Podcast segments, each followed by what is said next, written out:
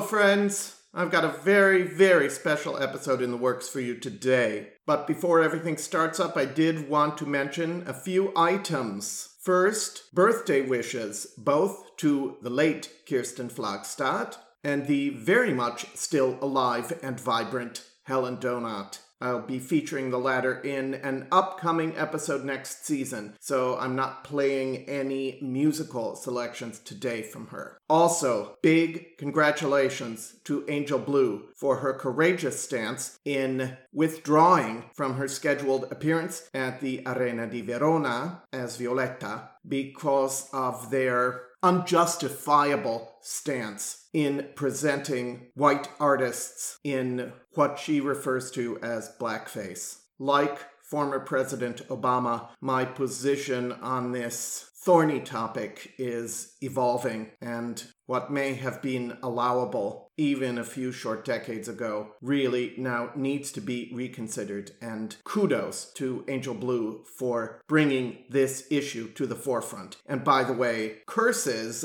upon that other soprano who proudly posts photos of herself in defiant blackface. This is a very special episode today. I do want to mention to those of you who wish to support the podcast that you can go, as always, to patreon.com slash countermelody, where you can make a pledge of your support to the health and sustenance of the podcast, which is reaching the end of its third season. I have not missed one single week of posting since I began, and I hope to be able to continue that trend. At any rate, many thanks for your support, and now fasten your seatbelts for a fabulous birthday tribute. Oh.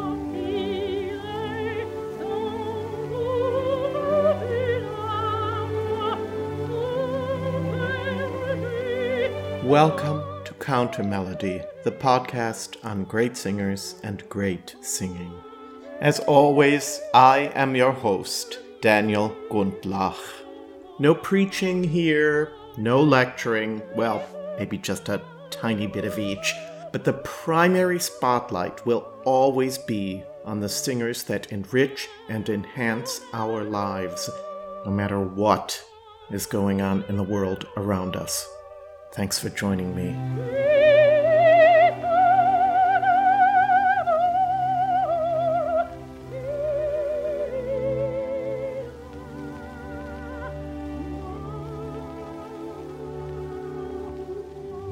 And now, this week's episode.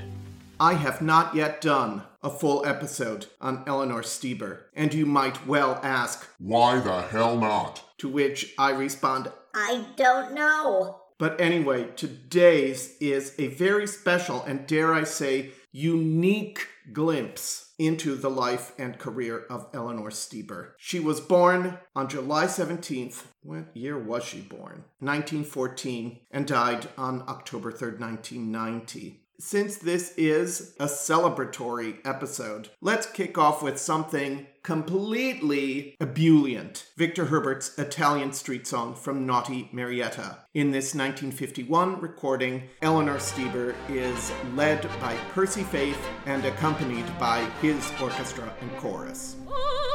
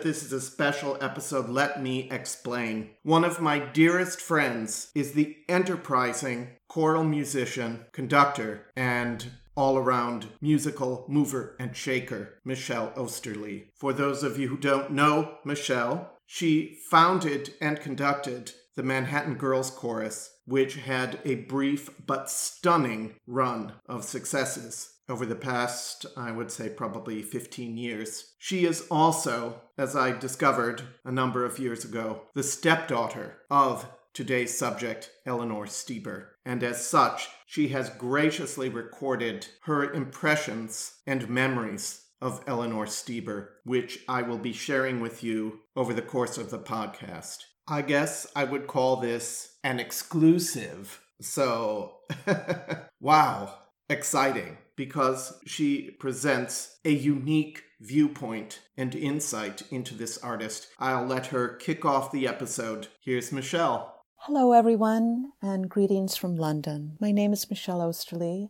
and I'm speaking to you from the cellar of a 200 year old home as we're going through a pretty major heat wave here in London. And this is my attempt to speak to you in a nice, cool place about someone that I have deeply, deeply loved, Eleanor Steber, who happened to be my stepmother. I'd like to thank Daniel, my dear, dear friend, for inviting me to contribute to this podcast. I'm very grateful to you, Daniel. Thank you so much. And thank you, everyone who's listening. I am extremely grateful that there continues to be an interest in Eleanor and her glorious, glorious voice, which is an understatement, and to know a little bit more about this woman who is oftentimes quite mysterious, I'm imagining, to those of you who were fans of hers. She was indeed a very complex person, but my primary thoughts of her are those of a, a person who loved deeply and felt passionately about everything she touched, including me. I have only fond memories of her. Some of them are quite humorous, some of them are quite dramatic, but I want everyone to know what an extremely loving person she was. It's etched in my memory the times when Eleanor and my father would drive to pick me up and take me back to Long Island. As always, they arrived with bravado. Eleanor in complete makeup, perfect hair, perfect dress, generally a long dress, a muumuu, and perfectly polished nails. She never went anywhere without makeup, hair, nails, dress.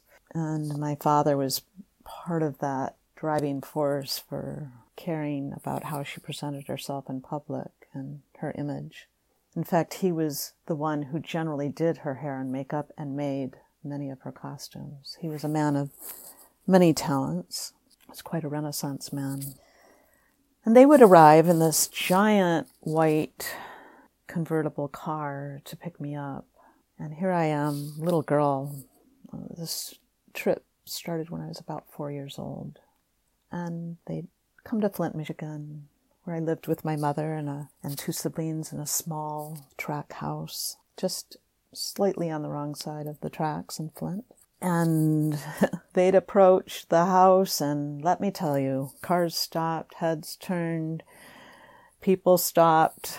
That's the way it always was with Eleanor and my father. These two extremely attractive people that were not dressed in the manner of those you'd see when you go to your local market or any place in the community. And I remember them coming, and my poor mother would be sent to the sofa to sleep while they went in her room and took her bed. I, I can't even imagine how that must have felt. But she adored Eleanor and uh, was very, very kind to her. And Eleanor was also kind to my mother as well, which I was very grateful for. They'd pick me up in their white convertible, and this is back in the time when Seatbelts were not used. I don't even know if there were any in the car. And Eleanor's makeup case was always placed in the middle of the front seat, and that's where I'd sit so I could see the road in front of me. Or I would sit on Eleanor's lap. She'd hold me tightly, and I'd, I'd fall asleep, nestled between her bosoms, as we called them back then. And I felt loved. I felt deeply loved by her.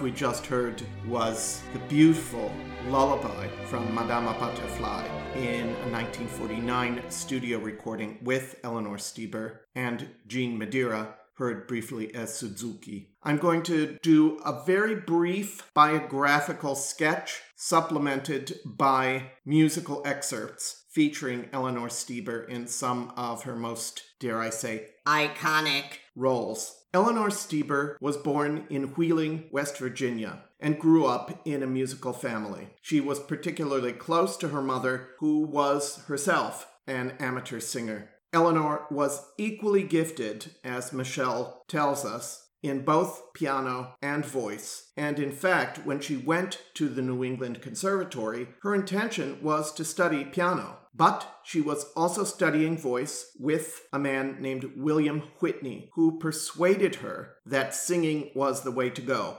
Praise the great goddess for that, because look what she gave the world in return. William Whitney gave Steber a very, very strong technical grounding. And in fact, I think this is one of the big reasons for her vocal longevity, as well as her absolutely seamless vocal technique. Her operatic debut was as Senta in 1936, when she was aged only 21 years old. Wow. From thence, after that debut, she went to New York to study with the Heldentenor Paul Althouse. And in 1940, she won first prize at the Metropolitan Opera auditions of the air, where she sang this aria, which clinched the win for her. Ernani involami. This is heard in a 1950 recording with Fausto Cleva leading the Metropolitan Opera Orchestra.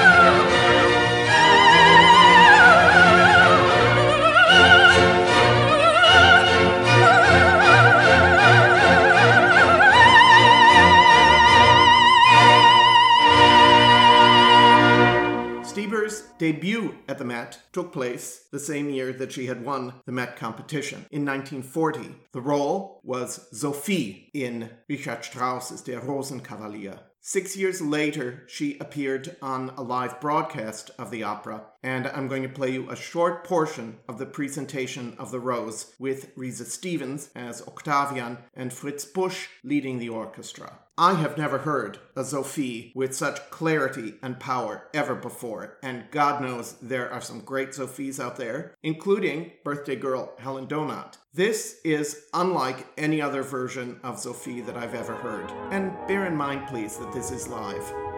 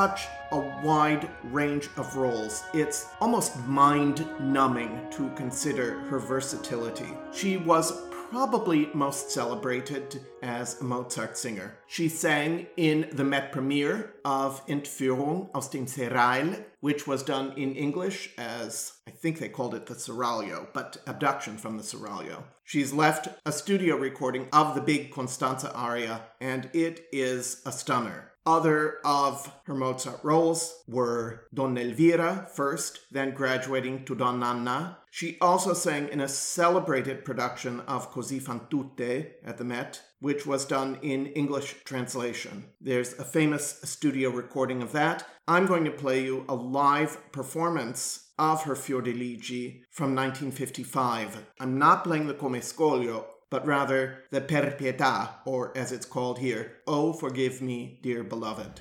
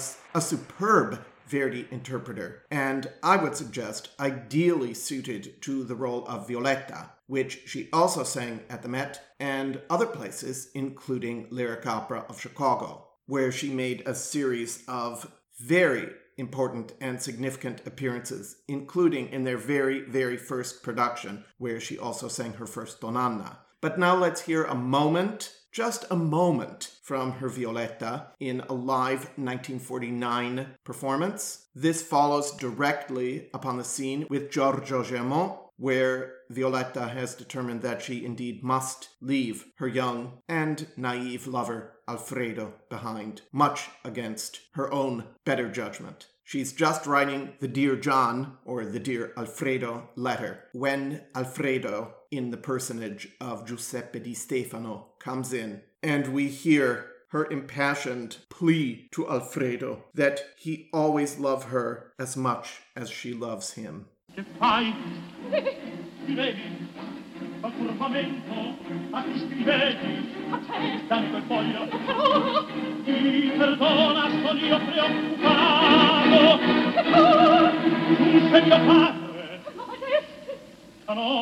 severo scritto mi lasciava però l'attendo in invederti che qui mi sorprenda lascia che vanno pari tu l'ottima e tieni carai che toccherà di me pensiero tu mi sarà sarà felice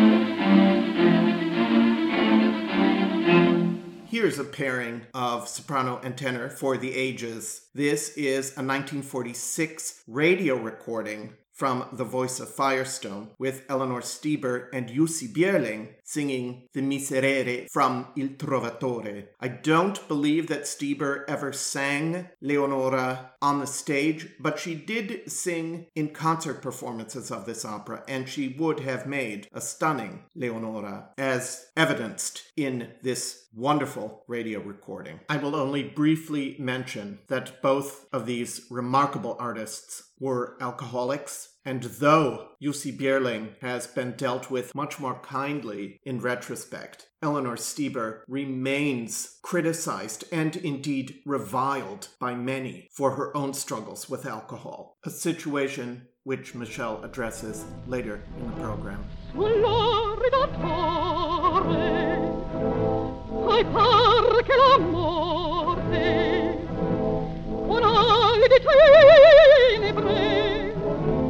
Librando si va a forse dischiuse le fianco si porta sul quanto cadaver già freddo sarà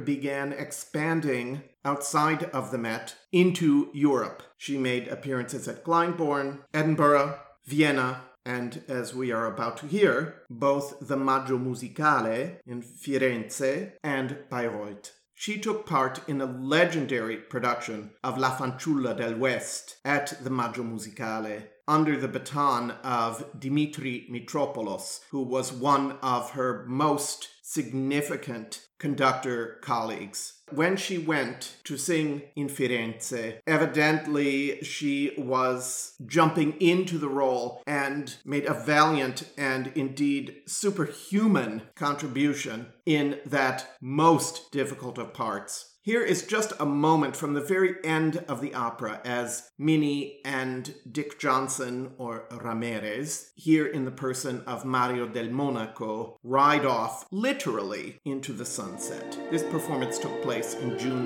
1954.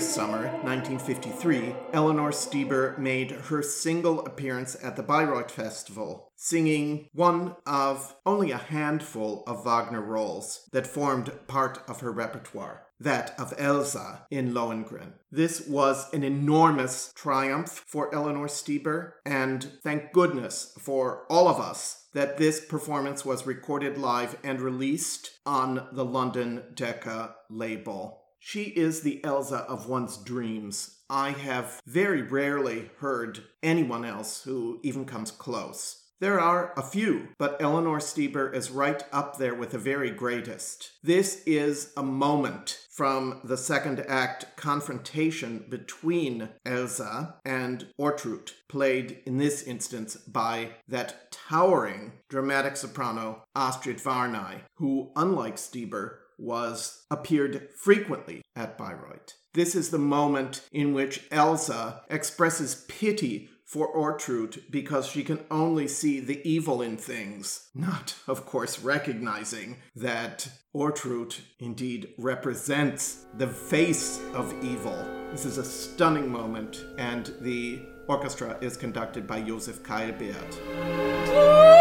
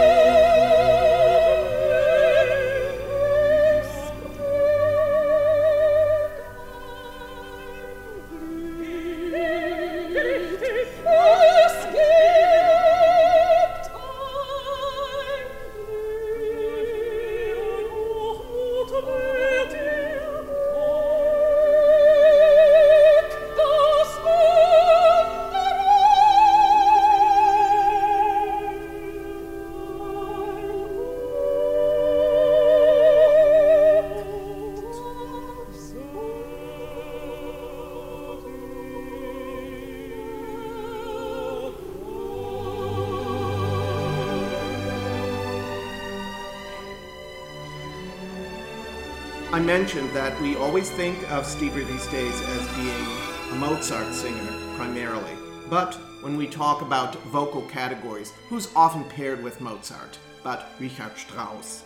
Though she is not so well remembered as being a Strauss singer, we've already heard her stunning Sophie in Rosenkavalier, and she went on just a very few short years later to also give very memorable performances of the Marschallin in the same opera. Yet another of her momentous accomplishments at the Met was her portrayal in the Met premiere of Richard Strauss's Arabella, which was done in an English translation when it was first produced there. I'm going to play you just a very short excerpt from the second act duet between Arabella and the Mandryka, her older suitor, of the great Canadian bass baritone George London. I should mention here the recent demise of his widow, Nora London, who devotedly cared for her husband in his final illness and later ran the foundation that has supported so many young singers. Let us spare a thought for Nora London. And meanwhile, I will be featuring George London in an upcoming Countermelody episode, most likely next season. So again, stay tuned. Though he doesn't quite reach the final note at the end of this duet, he was the Mandryka of one's dreams, I would suggest, as is Steber, an exceptional Arabella. One who ranks, in my opinion, up there with the greatest Arabella of all, Lisa della Casa, who, of course, eventually sang it many times at the Met. The orchestra in this excerpt is led by Rudolf Kempe.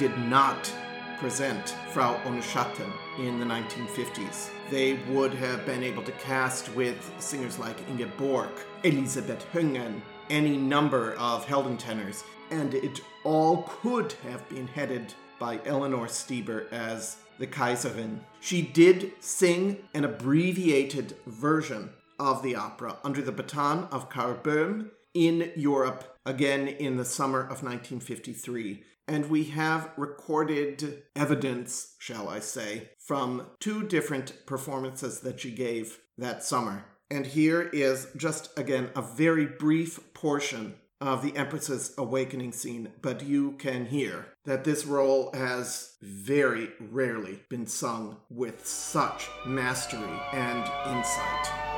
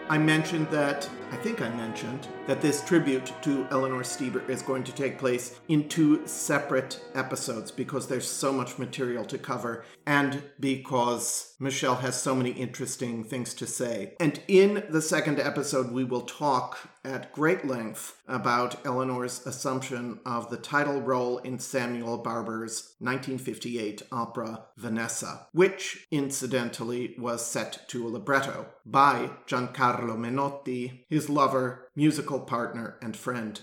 But that's coming up next week. The point is that as the 50s wore on and as the reign of Rudolf Bing stretched through those years, Steber often found herself being overlooked and undervalued, and she was pretty damn pissed at the Met. And on the 10th of October 1958, she went to Carnegie Hall and performed a mind blowing recital, which included two very challenging Mozart arias, two scenes from Die Frau ohne Schatten, another series of bravura arias God, I can't even remember. I think she sang Les Nuits d'été, Knoxville, summer of 1915, which she had commissioned from Samuel Barber a number of years previously.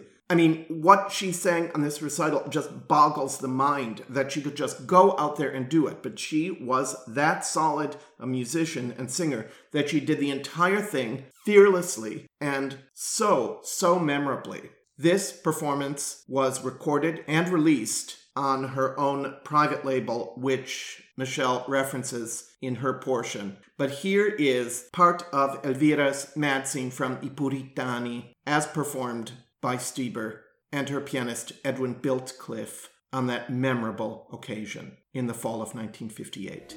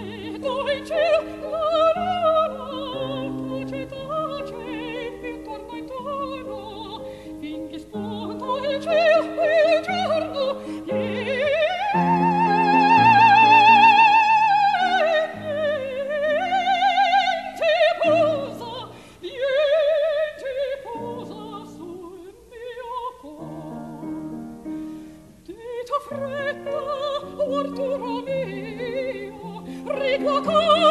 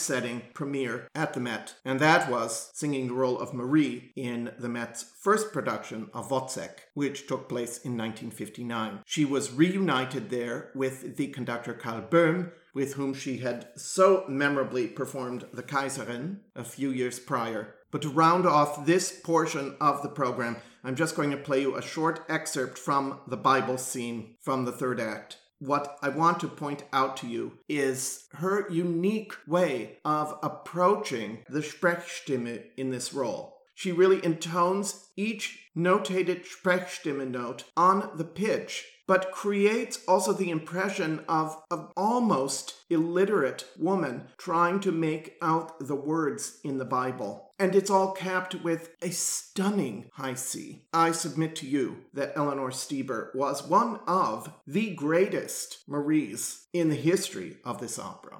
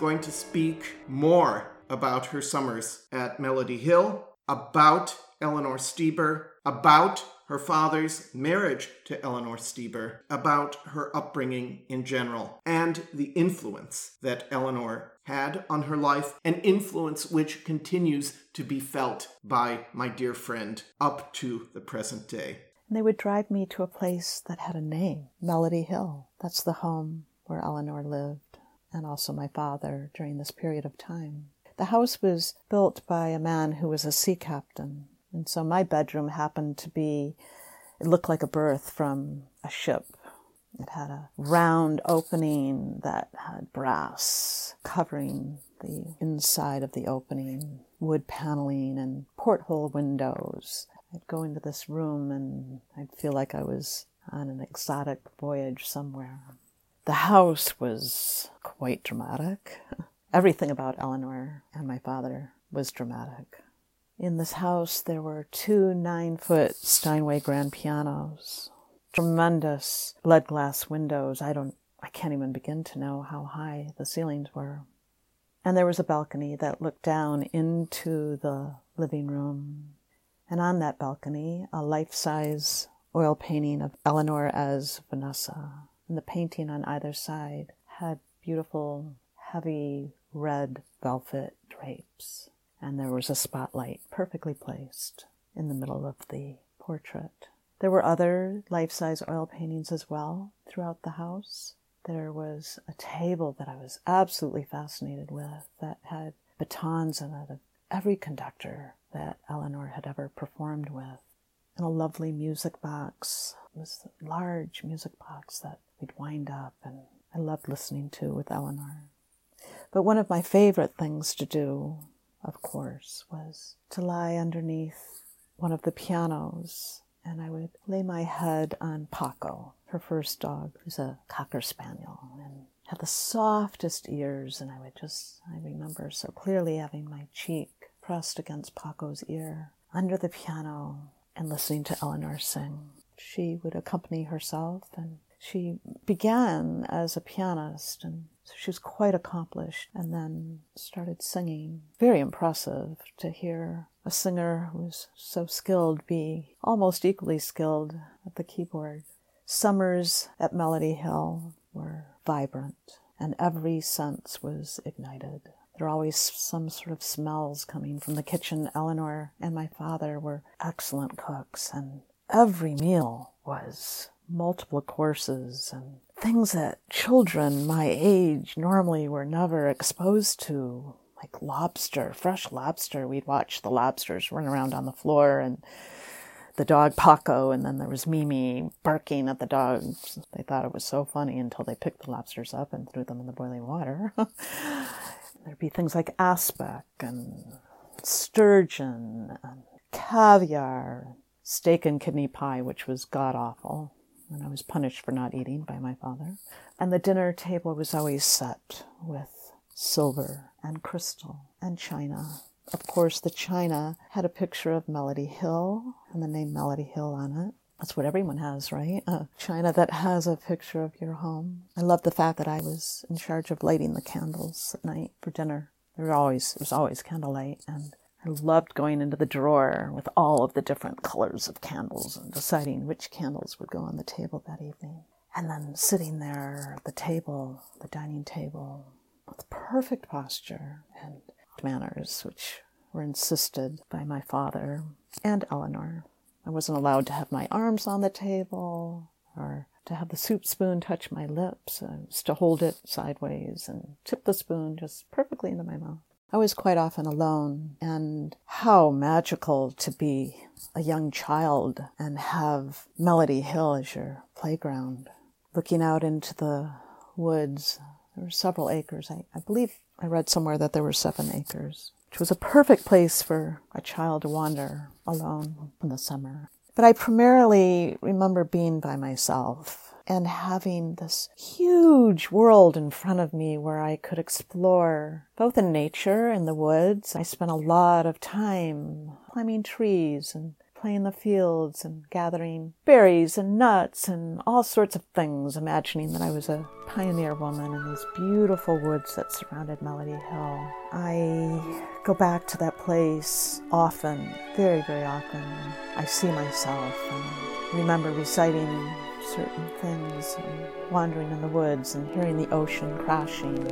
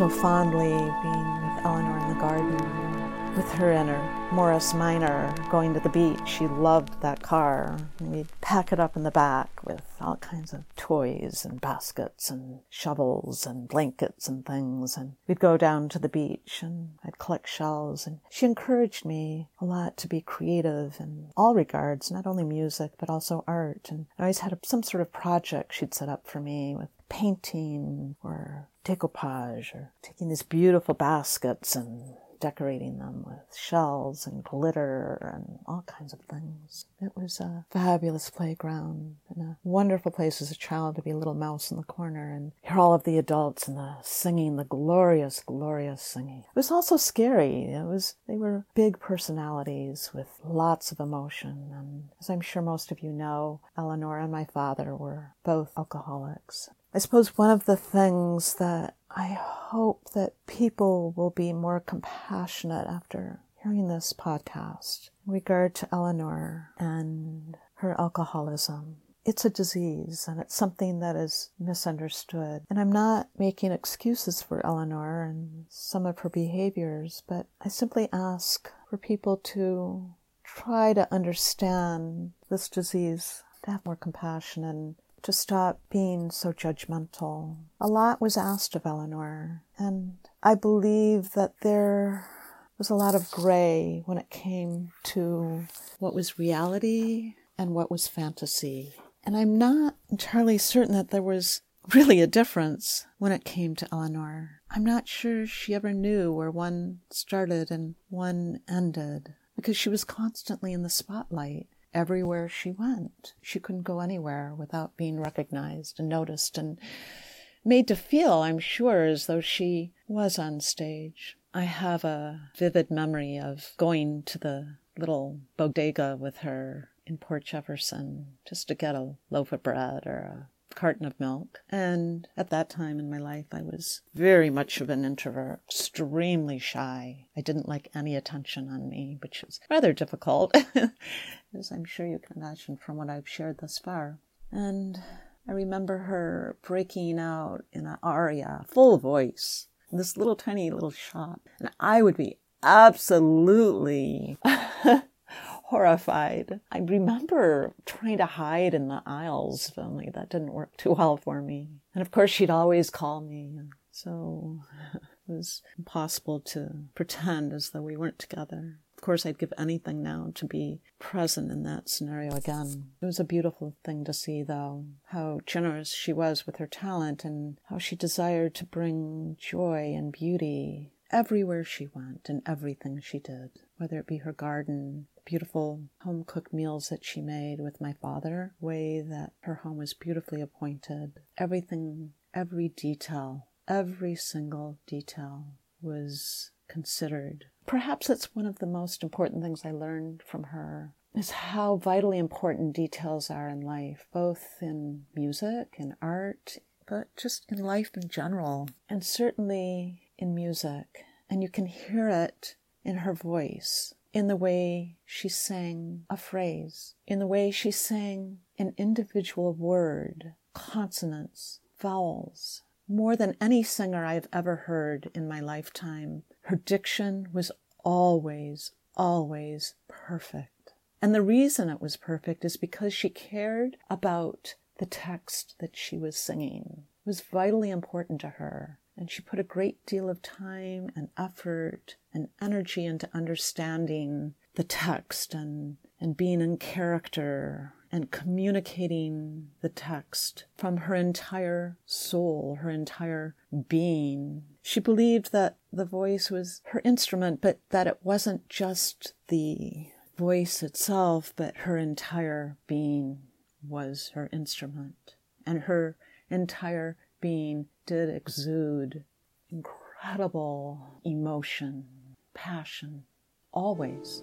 It didn't matter if she was singing something that was sacred or an opera or an art song, it didn't matter. Oh,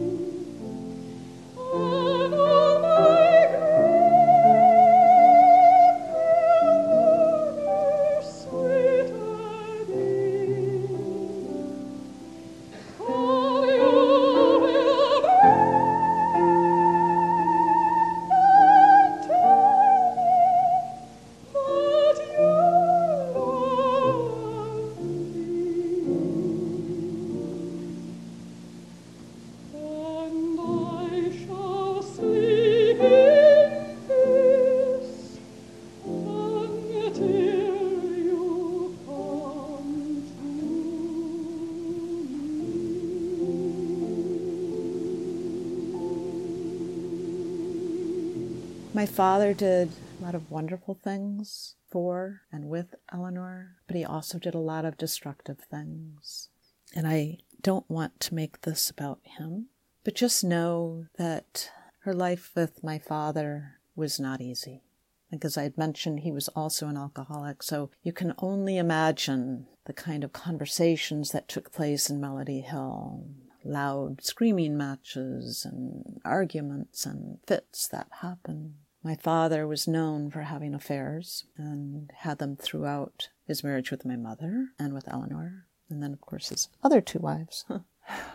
and that was difficult for everyone, and everyone was aware. Eleanor finally had had enough of my father spending her money. He everything was so extravagant. They had to have the best of everything. We were always chauffeured around in limousines, and we had people. There are always people. Which was, for me, this girl, the little girl from Flint, Michigan, who basically raised, I raised myself because my siblings, as I mentioned, were older and off doing their teenage things when I was growing up, and my mother was working double shifts without any help from my father. I was alone, and I I raised myself. Was often hungry And at school, I'd be pulled out of class and fed by my teachers, and they would comb my hair. And then I'd go off to Melody Hill in the summer with the two nine foot Steinway grand pianos and the life size oil paintings and the giant stage on the grounds and the extravagant dinner parties. I remember going to the New York World's Fair. Eleanor was performing in the West Virginia Pavilion. But I just remember that. It was magical. I saw, yes, all of a sudden I was treated like I was someone special and people weren't making fun of me or treating me like I was some helpless child who was abandoned. And I was somebody special, I guess.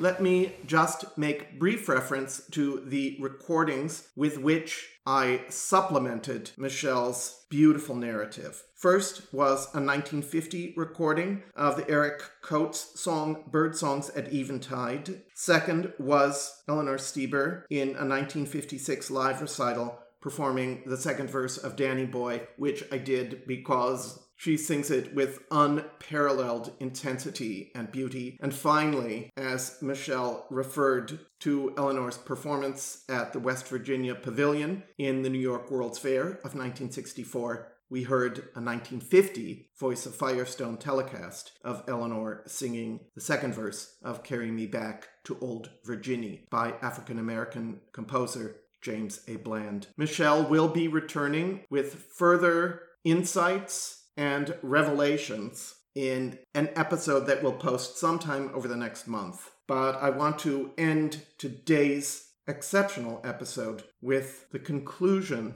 of Samuel Barber's stunning vocal tone poem, Knoxville, Summer of 1915, which Eleanor Steber commissioned and premiered and recorded the first recording of this now essential work. She re recorded the piece on the Stand label. This was a live performance from Trenton on the 13th of January 1962. She is in stunning voice, and the care with which she interprets the text has never been more clearly intoned or felt. And I wanted to round off the episode with this moment in particular because it represents a benediction upon a family. The family that Michelle describes may not have been a traditional one, such as depicted in James Agee's prose poem here, but I suggest that Eleanor Steber bestows upon all of us an extraordinary benediction here.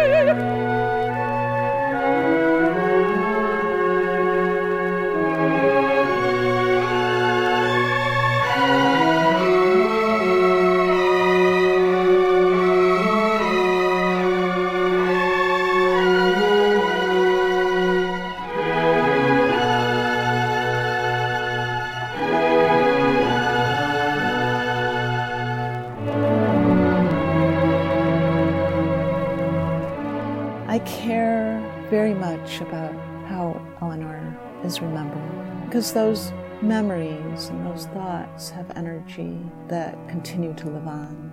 And I want the memory of Eleanor as being one of the most beautiful voices of all time, for her to be remembered for her gift, but also for her to be remembered by her loving, loving soul.